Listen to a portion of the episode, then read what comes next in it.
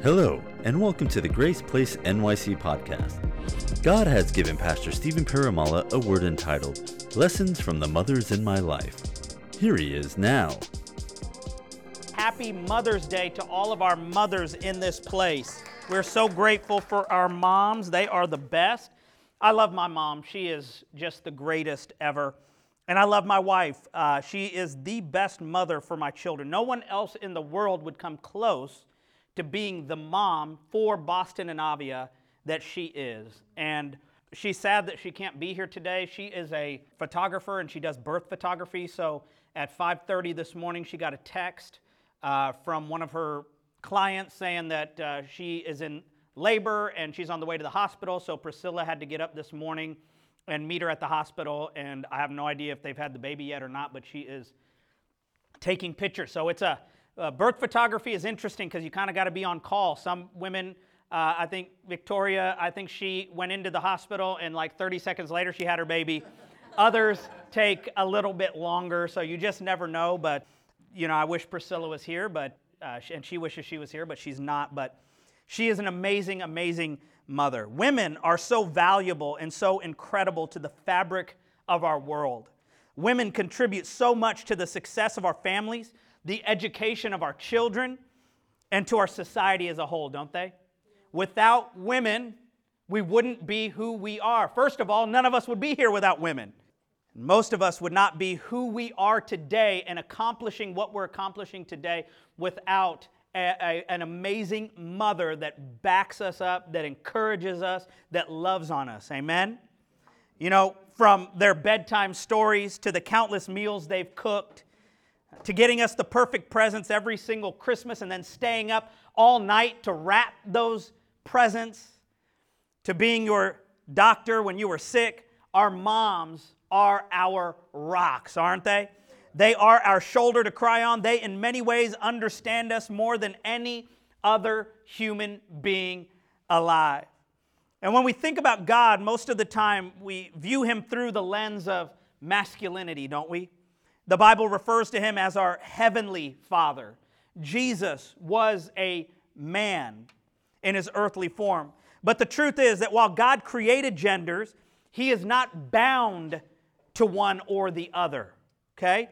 He stands outside of maleness and femaleness while having traits of both because he is the creator of both genders. In actuality, God does not have male or female traits, but men and women reflect God's image through their masculinity and through their femininity. Okay? That means there's not one that's more superior to the other. They're both a reflection of the image of God. Because in Genesis, God said He made the man and He made the woman, and they were His reflection and they were His image bearers. So I want to share some scriptures with you that refer to God through uh, uh, feminine attributes. You may not have known that the Bible talks about God in this way. Isaiah 66 13 says this As a mother comforts her child, so will I comfort you, and you will be comforted over Jerusalem. How many agree that there is no one who can comfort you the way mom does? No one. No one on this earth that can comfort me the way my mom does. In fact, when I was sick growing up, I didn't go to my dad, I went to my mom. When I had a fever, mom was the one who stayed up late putting a cold towel on my forehead. She was the one that when I had a stomach ache, she gave me 7 Up and crackers to eat. She was the one that made me grape jelly and toast when I was sick. She was the one that stayed up all night taking care of me. Mom was the one who took off work to take me to the doctor's office. And, and now, when Boston or Avia gets sick, they don't run to dad, they run to mom, and for good reason. Because I might just say, just get better. Just get better. Get some Tylenol in the medicine cabinet and get better. Now, I'm not that bad, but, but they run to mom when they're sick. Priscilla is the one that stays up with the kids when they're sick. Priscilla is the one that puts the cold rag, aka the sock, on their forehead when they have a fever. She's the one that lays with them for hours on end until they feel better. Priscilla is the one who serves them day and night until they're on the mend. In that same way, God comforts his children like a mother comforts her children during our greatest time of need. Isaiah 49 15 says, Can a mother forget the baby at her breast and have no compassion on the child she has born? Though she may forget, I will not forget you. Just as a mother never forgets about her children, they are constantly at the forefront of a mother's thoughts. Our God never forgets, no matter what we're going through, no matter how low we have sunk, no matter how deep in a mess we're in, God never forgets us, just like our moms never forget us. You know, it's funny because Priscilla can be completely overwhelmed with the kids because they're just fighting with each other or they're not listening to her at all. And we'll go get a date night and we'll be walking towards the subway to go wherever we're going to go. And the first thing that comes out of her mouth is not, man, I just needed this time away. It's, man, I miss the kids.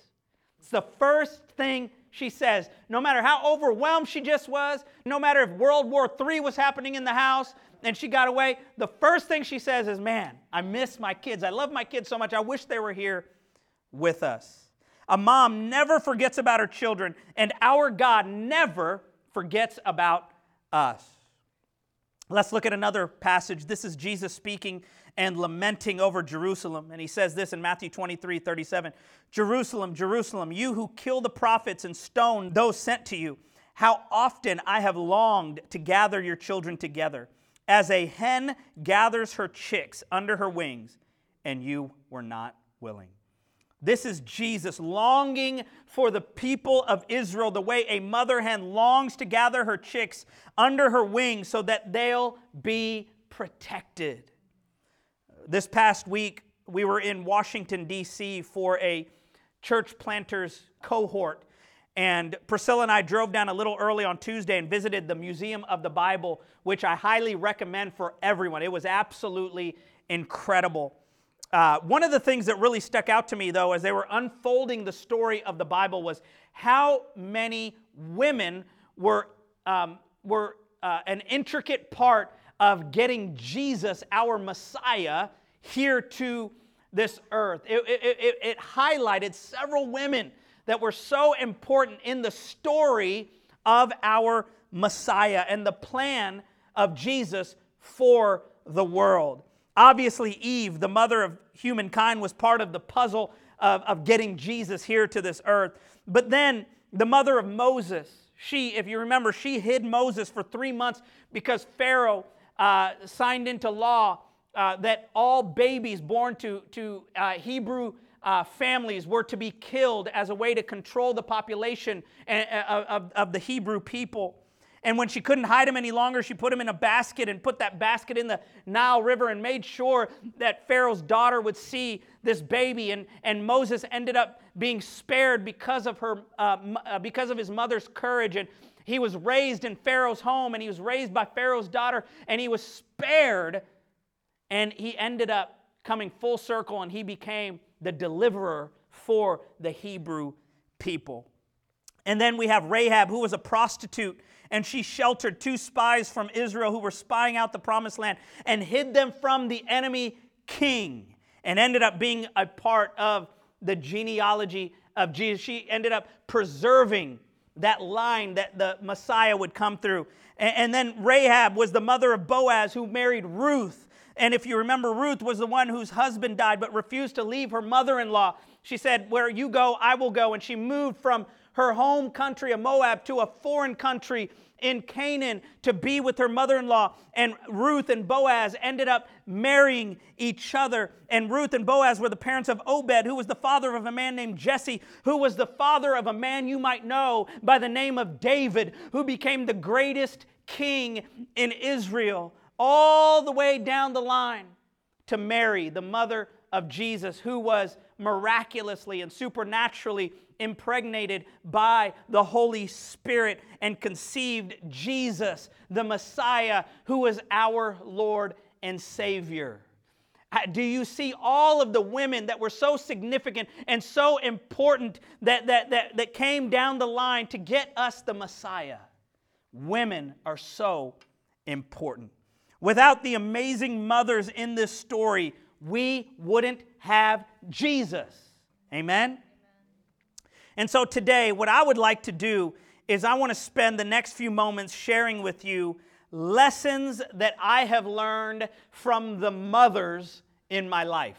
I want to give you five lessons that I've learned through the mothers in my life. These lessons have been learned through experience from my own mother and through observing my wife and my mother in law. She didn't know I was going to do this, uh, but my mother in law is here with us today. She came, she, her and Priscilla's cousin flew up from Texas to be with our kids while we went to Washington, D.C. And so uh, I'm going to share with you five lessons that I've learned from my own mom, from my wife, and from my mother in law. And these uh, lessons I, I thought would be really helpful for all of us today. And so these five lessons are not necessarily theological, but they are definitely biblical, and they will definitely help you if you apply them to your lives, okay? So the first lesson I learned uh, is, is from my mom, and I learned from her to spend my money wisely.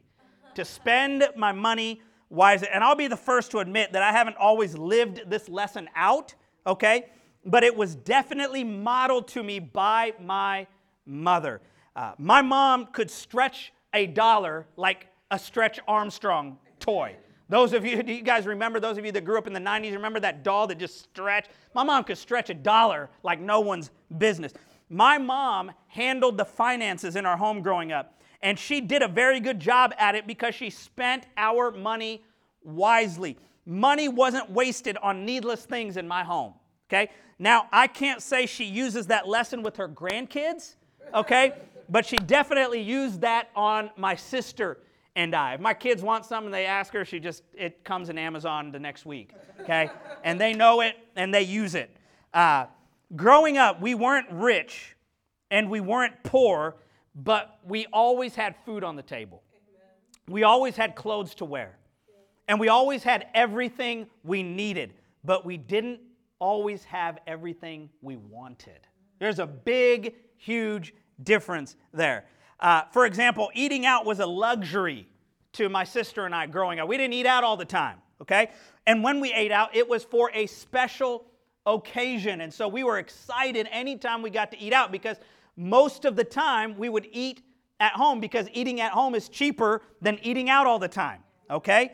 And uh, we try in our home, to, we try to eat in the home at least three or four times a week, but because of our schedules and sometimes laziness, okay, we do eat out much more than I did growing up, but I think people in general eat out more now. Uh, but, but yeah, eat, growing up, man, eating out was a luxury in my home. Uh, my parents bought me the original Nintendo that came with Mario Brothers and Duck Hunt, and they had that plastic gun that you could shoot those ducks with.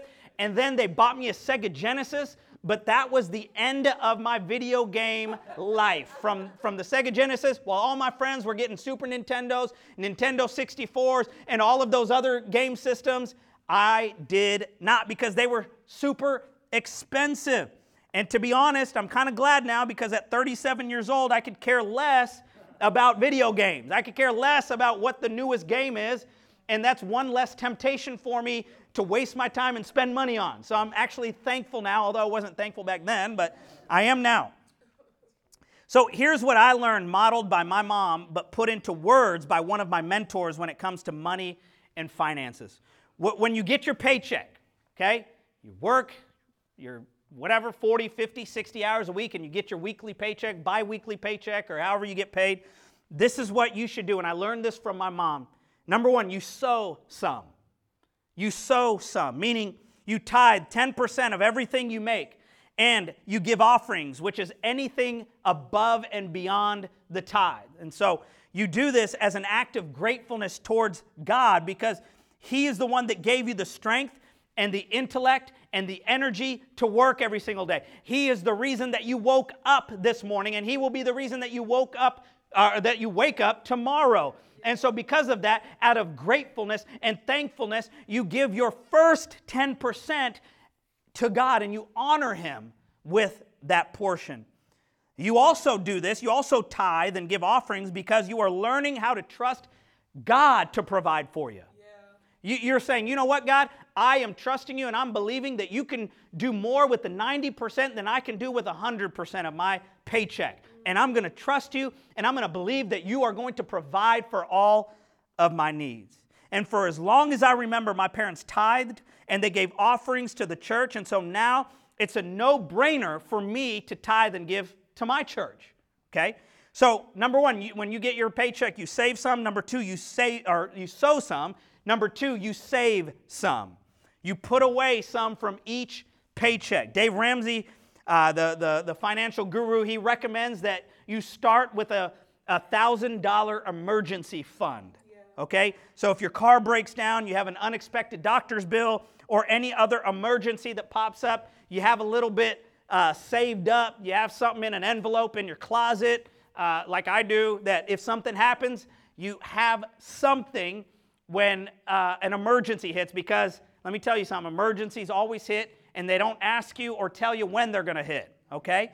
And then once you have your emergency fund, he recommends that you start working towards a three to six months of living expenses that you just set aside in savings. So you calculate your rent, you calculate your utilities, you calculate your grocery, all of your uh, uh, necessities, okay? You calculate all of those and you multiply that by three, four, five, or six months, and then you start working towards saving that. Because here's what I know people get laid off. Yeah. And you're not, most of the time, you're not told when you're going to be laid off. It happens like that. And sometimes it's harder to, to find another job. It takes a long time. And so when you have that three to six months saved up, you can live and you're not going berserko and you're not, you know, and you're not going to be homeless because you have that margin in your life. And I say that, and then I say this. I understand that all of this is contextual, okay? And there are seasons in our lives where this is much more realistic than others. And on top of that, we live in the most expensive city in the entire world. Okay, so it's not as easy to do this as it would be in the Midwest or in the South just because the cost of living is so crazy. So I understand, but I also think this is something to think about. This is something to strive towards. This is something to move to. It's better to move towards that than move in the opposite direction, okay? And so you sow some, you save some, and then finally you spend some. After you've put God first and you've sown some and you've saved some, and after you've paid all of your bills, okay, after you've paid all of those things, whatever is left over, you can spend at your own discretion. And these things I have learned from my mother. Proverbs 21 20 says, There is a desirable treasure and oil in the dwelling of the wise, but a foolish man squanders it. Number two, the second lesson I've learned is that uh, I learned from my mom that meeting practical needs is the way of Jesus. Meeting practical needs is the way of Jesus. You know, when Jesus saw a blind person, he didn't say, let's get you saved, baptized, and plugged into Growth Track, okay? No. When he saw a blind person, he laid his hands on those blind person. He spit in the ground, made some mud, and wiped it on that blind person, and, and, and, and he prayed for healing over that blind person. He met a practical need. If you were blind, He made you see. If you were deaf, He made you be able to hear. When, when He encountered a demon possessed person, He didn't recommend six months of counseling, okay? What He did was He cast that demon out right then and there, and then we can work towards the counseling, okay? He met a need. When people were hungry, what did He do? He fed them.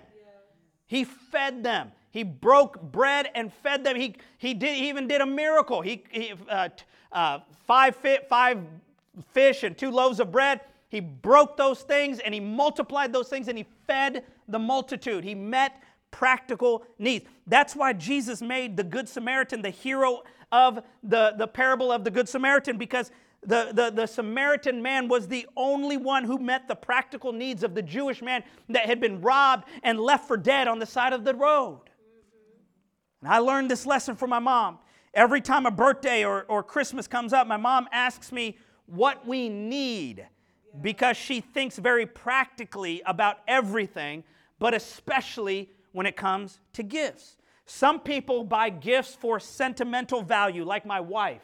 She, she, she, she's very thoughtful in her gifts. She thinks about what she buys, and her gifts are very meaningful, okay?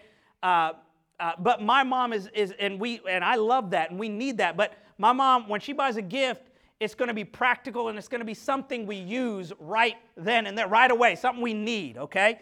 Uh, and I think we can learn a lot from this lesson because people are always asking themselves, and maybe you're asking yourself this question What has God called me to do with my life? People are always thinking about this. People are always asking this question What has God called me to do? And not to oversimplify it, but if you're in that place in your life where you're wondering what God wants you to do, here's my advice find a need and meet it. Yeah. Find a need and meet it. Let's not make it overcomplicated. Let's not make it uh, uh, rocket science. Let's not make it something that's way over our heads. Let's simply find a need and meet that need. You don't need to go to seminary for this one, okay? Be Jesus uh, with skin on to someone, okay? I think we overcomplicate what we're called to do and end up doing nothing.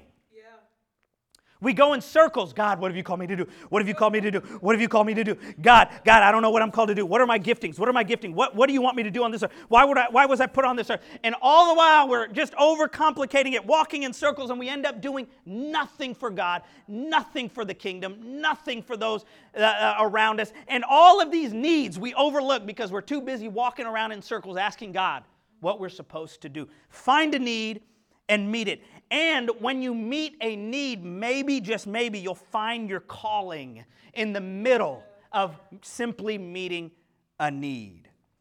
No one finds what they're supposed to do while not doing anything at all. I do know that. Okay? Is there a need in TGP Kids? Meet it. Is there a need in our setup teardown team? Meet it. Is there a need in our outreach ministry? Meet it. It's very simple. I can tell you right here where the word of the Lord is if you see a need, meet it. That's what God wants you to do. I'm prophesying it over you right now. Okay? All right, the third lesson I learned is from my wife, and it's that moments matter. This is a lesson I've learned from Priscilla. Moments matter. Sometimes I can be so task driven, driven that I end up neglecting my family. Sometimes I can be such a people pleaser and not know how to say no, that I sacrifice my family for the sake of pleasing everyone else because I don't want to say no. Because I, I, I, I, I don't want, I want, I want to make people happy. And out of that, every yes you, you, every yes in your life is a no to something else. So sometimes in my people pleasing, I end up sacrificing my family. And Priscilla has taught me and continues to teach me that family is my first ministry. If I want to lead you well, I must lead my family well. Okay? And Priscilla has taught me that my kids might not remember everything I try and teach them, but they will never forget the moments that we create together. Okay? They're never going to forget when we took them to Disneyland a couple years ago. Uh, they're never going to forget our family movie nights that we have. They're never going to forget all of our family Christmas traditions that Priscilla has been the initiator of. They might forget what I tell them, they might forget a lot of things, but they are not going to forget the moments that we created for them as a family. And although life is lived out in the mundane day to day, if we're faithful in the mundane, God will create moments of beauty carved from the mundane. Yeah. Listen, church, moments matter. Moments matter, especially in a city like New York City where the pace is frenetic, where people are moving forward. They don't wait for nobody. Uh, we're, just trying to we're just trying to make ends meet. Where the, the struggle is real, okay? And so in this city, we have to make sure that we pull back and we say, you know what, moments matter. And so, you know what? I, I, need to, I need to prioritize what's important in my life. Okay? Moments matter. In our family, also in our church life. When you miss church because fill in the blank with a dozen different things, okay? You're missing an opportunity to have a moment with God that might change everything in your life. Okay? simply because maybe you wanted to sleep longer or because it rained or whatever. Maybe you're having a bad week and you decide not to come to church. And you may be missing a moment that you can have with God during worship or during the preaching or maybe having a conversation with someone else in the congregation and it changes everything in your life. And, and, and because you missed church, you missed the moment. Don't underestimate the power of moments with your family. That family dinner where you guys all sit down to eat together is creating lasting moments that your children will carry with them for the rest of their lives. And this is something that I have learned and I'm continuing to learn because I'm not the best at this. I'm learning this from my wife. Another lesson that I learned from Priscilla is this don't mess with Mama Bear. Right. Don't mess with Mama Bear, okay? Uh, let me just put it this way if anyone ever puts my children in danger, okay, and Priscilla is around, I feel sorry for the person that put my children in danger because there is a version of Priscilla that comes out that I don't care how big or bad you are, you're going to be intimidated and you're going to be scared, okay? If Boston or Avia, if they get hurt, Priscilla does not care who is around. She's going to yell, she's going to make things awkward, she is going to make a scene, and she is going to make sure that our kids get the help that they need because Mama Bear comes out from within her, okay? And she's going to make sure my kids are okay. You know, me and the kids, we play fight from time to time, and we'll get on the bed and we'll start wrestling, and I'll do, do my WWE moves on them, and, and I'll act like they're beating me up, and they'll get on top of me, and then I'll, you know, I'll jump up. And inevitably, every time we do that, one of the kids ends up getting hurt. They fall off the bed, or, or maybe I threw them down on the bed a little too hard, or whatever. And every single time that happens, and my wife hears their cry, she stomps into that room, and Mama Bear comes out, and I feel like my life is in danger right now. And I'm like, I'm sorry, we just got a little too out of hand here. And then we do it all over again. But, but for that split second, uh, I'm like, she's gonna kill me right now. She is going to break my neck right now. Because Mama Bear came out. And just as Priscilla has taught me what ferocious love looks like, her love for my kids pales in comparison to God's love for you and me. Amen. I want to speak a passage of Scripture over you right now. Some of you really need to hear this. And so, can we all just close our eyes for a moment while I read this passage over you? I, I think this is going to really bless some of you today. And this passage is for everyone. But if you are a mom, this is especially for you today because you do so much. And I want you to know that you are valuable to the Lord. And so I want to speak this over you. Don't be afraid, for I am with you. Don't be discouraged, for I am your God. I will strengthen you and help you. I will hold you up with my victorious right hand. See, all your angry enemies lie there, confused and humiliated. Anyone who opposes you will die and come to nothing. You will look in vain for those who tried to conquer you. Those who attack you will come to nothing. For I hold you by your right hand, I, the Lord your God. And I say to you, don't be afraid. I am here to help you. I want to address the moms in the room for just a moment here. You know, no one, can, no one has to make you protect your children. No one has to make you care. Okay? No one says comes comes alongside of you. Probably need to care a little bit more. If anything, people might say, "Man, hold, I mean, it's it's you know, people might try to hold you back a little bit because moms innately are protective, they're nurturing, they, they, they, they, uh, they care deeply about their children. When, when, when, when, a, when, a, child, uh, when a child clearly has no skill in an area, that mama always sees some kind of skill.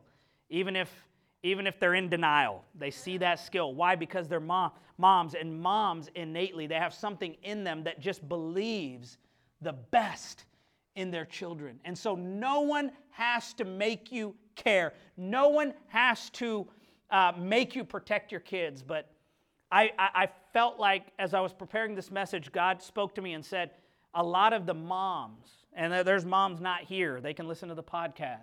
There's a lot of moms that feel like, although I'm giving everything to my children and I'm sacrificing everything for my children, and I care so deeply, you feel all alone and you feel like there's no one that cares for you in the way that you care for your children. And I want you to know that there is someone that does. And He is your God, He is your creator, He is the lover of your soul. Okay? And God sees everything. He sees all of those things that nobody else sees. He sees all of those sleepless nights. He sees all of those. Uh, he, he sees all of those moments where you're so overwhelmed you feel like you you're not going to be able to, to, to go on anymore. He sees all of, the, all of those moments where you've been, been left and you've been abandoned and, and you've been left with all of these responsibilities and you have no one to help you. God has seen you and He is with you and He is for you. Amen? He sees the burdens that you are carrying with you. And God sees you today. And if that's you, that scripture was for you. When, when God says, don't be afraid, when God says, don't be discouraged, when God says, I will strengthen you, when God says, I will hold you up, man, He means it. So if you're in that place today where you feel like no one sees me, no one notices me, no one is there to, to, to care for me the way I am caring for others, no one is giving to me the way I'm giving to my family, I want you to know God is the one that's doing that for you. Amen. During my rebellious teenage years, and I did have rebellious teenage years, there would be lots of nights where I would sneak out of the house and go hang out with friends and party all night long. And, and everyone in the house would be asleep except my mom. My mom would know every single time I snuck out of the house, even though I, my room was in the basement, and I would open the window in my basement and I would climb out that window and leave. My mom knew I was out of the house. And my mom would never be able to sleep while I was outside of the house. She knew when I wasn't there, and she could not sleep. She couldn't fall asleep when I was there until she heard me come back through that window, and she knew I was safe and sound, and I was in my room. She couldn't sleep. And what she would do during those sleepless nights is she would use that time to pray for her wayward son. She used all of those nights that I would sneak out and party and I was living a life of sin. I was doing all of these things that were destructive to my life and I was running from God. My mom was praying for me. My mom was standing in the gap for me. My mom was crying out to God for me while my sister was asleep while my dad was asleep, while the neighborhood was asleep, my mom was praying for me in my rebellion, in my mess, in my running from God. My mom was the one that would pray for me. And it's because my mom prayed for me while I was in my mess, while I was, while I was uh, walking away, running away from God. I believe that her prayers were a seed that now happened to be me serving Jesus and following Jesus. And I, I, don't think I would be here today if my mom hadn't prayed for me every single night during my, my when I was 16 years old. And I was partying almost every single night when I was 16. I was sneaking out of the house almost every single night. And if it weren't for my mom who prayed for me, I don't know where I would be today. I don't know where I would be today. Felt like God told me that some of you are carrying the weight and pressure of your family. And sometimes you might feel all alone and that you're fighting for your kids, but there's no one fighting for you. And I want you to know God is fighting for you. God is fighting for you. God is on your side. You might not even be a mom, but you feel this way today. I want you to know I'm speaking this over you. God is fighting for you today. God is crazy about you. Just as you rise up when you feel that your child is in danger, God rises up every time he sees his son or daughter is in danger. When you are feeling lonely, God is rising up. When you're feeling like you can't go anymore, God is rising up. And as much as you love your kids, mom, God loves you more, and God loves them more. And just as you would give your life to protect your children, God would do the same thing for you. Actually, He already did. He already did.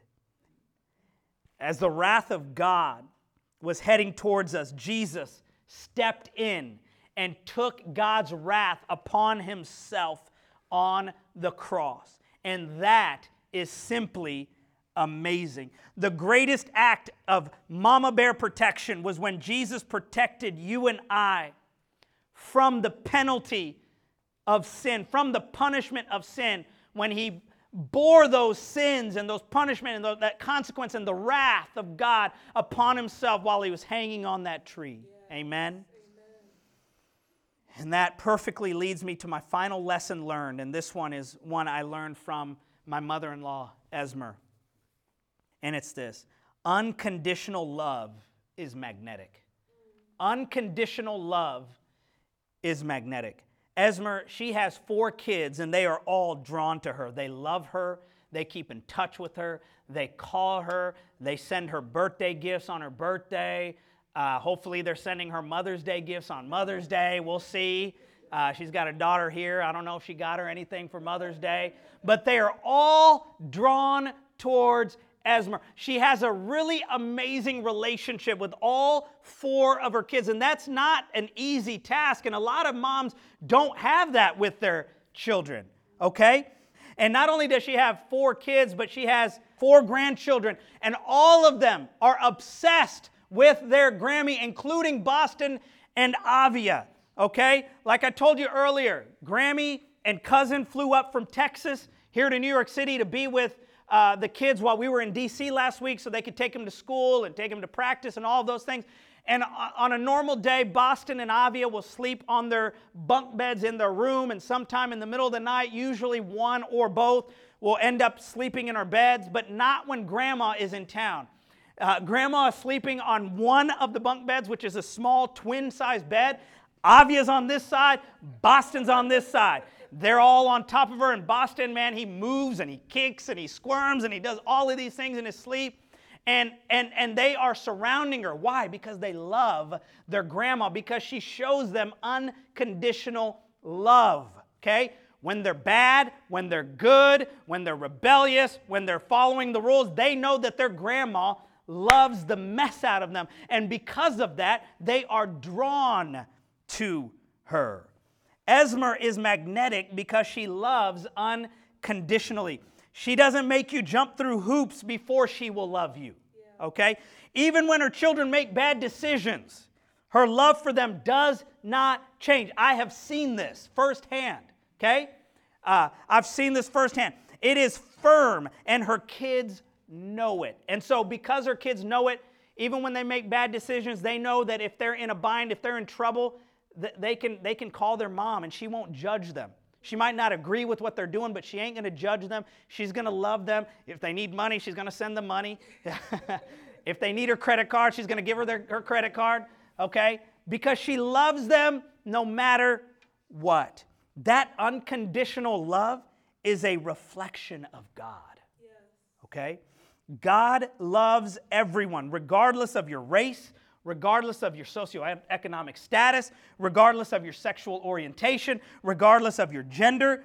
He loves you. Now, He doesn't approve of everyone's choices, but He loves everyone nonetheless. Like you could never do anything to make God love you any less. You can never make a mistake big enough to make God stop loving you. Okay? He already loves you more than you could ever imagine. Okay? Mistakes, warts, deficiencies, and all. Listen to Romans 5, uh, verses 5 through 8. Um, it says this And hope does not put us to shame because God's love has been poured out into our hearts through the Holy Spirit who has been given to us. You see, at just the right time, when we were still powerless, Christ died for the ungodly. Verse 7 Very rarely will anyone die for a righteous person, though for a good person someone might possibly dare to die. But God demonstrates his own love for us in this while we were still sinners, Christ died for us. He didn't wait until we cleaned ourselves up, He didn't wait until we, uh, we, we, we followed all the guidelines and all the rules while we were still in our mess, while we were still sinners, while we were still messing up, while we were still moving in the opposite direction from Him. Christ died for us. Sometimes people hear the term unconditional love and say, hey, wait a minute. If God loved me unconditionally, then He wouldn't punish me for my sins. How can God love me unconditionally and still punish me for my sins? An unconditional love would not send anyone to hell, and a lot of people are hung up on that. And I think we misunderstand what God's unconditional love actually is. For example, imagine you were stuck in a house that was consumed with fire. And a fireman gets a ladder and he puts it up to the window and say, hey, the, the, the whole house is being consumed. This is the only way out, out this window, down the ladder, and you will be saved. You will be saved. What if you folded up your hands and you said, no, the way I want to be saved is I want you to put out the fire in the rest of the house while I wait here. And, that, that, that, and that's the only way I want to be saved. What's going to happen to you? Well, the fireman can try to put out the fire, but you're going to be burned alive. You're going to die. Not because that fireman didn't care about you, not because you were unloved, but because you were stubborn. You had a way out and you chose not to go out that way. You see, unconditional love doesn't mean God just lets you do whatever you want. Unconditional love means that He loves you so much that He's gonna, he's gonna prod you, He's gonna poke you, He's gonna convict you, He's gonna send people in your life to tell you the truth, but ultimately, you have to choose to walk and accept that love from God. Yeah. Amen? Many people want God to make what they're doing okay instead of going down the path that God has provided through His Son. And in our stubbornness, we think God doesn't love us because how could He punish me for something if He loves me? Well, I punish my kids all the time, but I love them so much, so much. Pure love is also a just love, right? Would anyone have a problem if I were a judge and a serial killer came up to me, uh, you know, came and I had his case and I just let him go scotch free? Of course, you'd have a problem with me because it's not just. Okay? I'm letting someone that has a pattern of killing people out into uh, the public free without paying for his consequences. Yet, we want to get away with what the Bible calls a violation of our relationship with Him sometimes in the name of unconditional love. I have learned from my mother in law that regardless of what people do or don't do, we are to love them because God loves them. If I could have the worship team come up. Some people are unlovable. Some people are unlikable. Some people make decisions that you know are destroying their lives and they're destroying the lives of those around them. Some people are making decisions and they're heading down a path that you know isn't good. But our job is to love. Our job is to say, you know what, I don't agree with what you're doing. I don't agree with your choices. I don't agree with your decision. I don't agree with the life you're living right now. But you know what? I'm going to love you. And I'm going to be there in your life, regardless of if you do what I want you to do or not. And I have learned this from my mother in law. And when you love people genuinely, people will be drawn to you. Okay? People will want to be around you. People who were rejected by society were drawn to Jesus not because of his amazing teaching, not even because of his miracles. They were drawn to him because of his love for them. They were drawn to him because when society wouldn't be caught within 10 feet of them, Jesus would go to dinner with them. When the religious leaders looked down on someone, Jesus called them down off a tree and invited himself into their home. When the religious leaders were about to stone someone, Jesus said, he who is without sin be the first to cast a stone. And then he told the woman, he didn't let her off the hook. He said, Go and sin no more. Jesus showed unconditional love. And because of that, people, misfits, outcasts, people who, who were, were, were, were, were not the elite in society, they were drawn to Jesus and they followed Jesus and they wanted to be around Jesus and they wanted what Jesus had because of his unconditional love towards them. And because of his unconditional love towards them, he could speak truth to them and they could receive it. Amen. Jesus didn't wait for them to get cleaned up before he loved them. He loved them in their mess, and he loves you in your mess too. As we close today, I want to say to our moms, those of you who are moms in this place, thank you for everything that you do. Thank you for everything that you teach us, not just with your words, but with your actions, with your life by the way you model your life, by the way you love your children, by the way you're committed to your families, by the way you're strong in the midst of adversity and obstacles and all of the things of the world that come your way. Thank you for everything you do, and thank you for everything you teach us. Thank you for believing in your children. Thank you for praying for your children. Thank you for being strong when those in your family that are supposed to be strong are not strong. Thank you for leading when others won't lead. Thank you for all of the things that nobody sees and nobody notices that you do that keeps the family together. Thank you for that. Let's pray.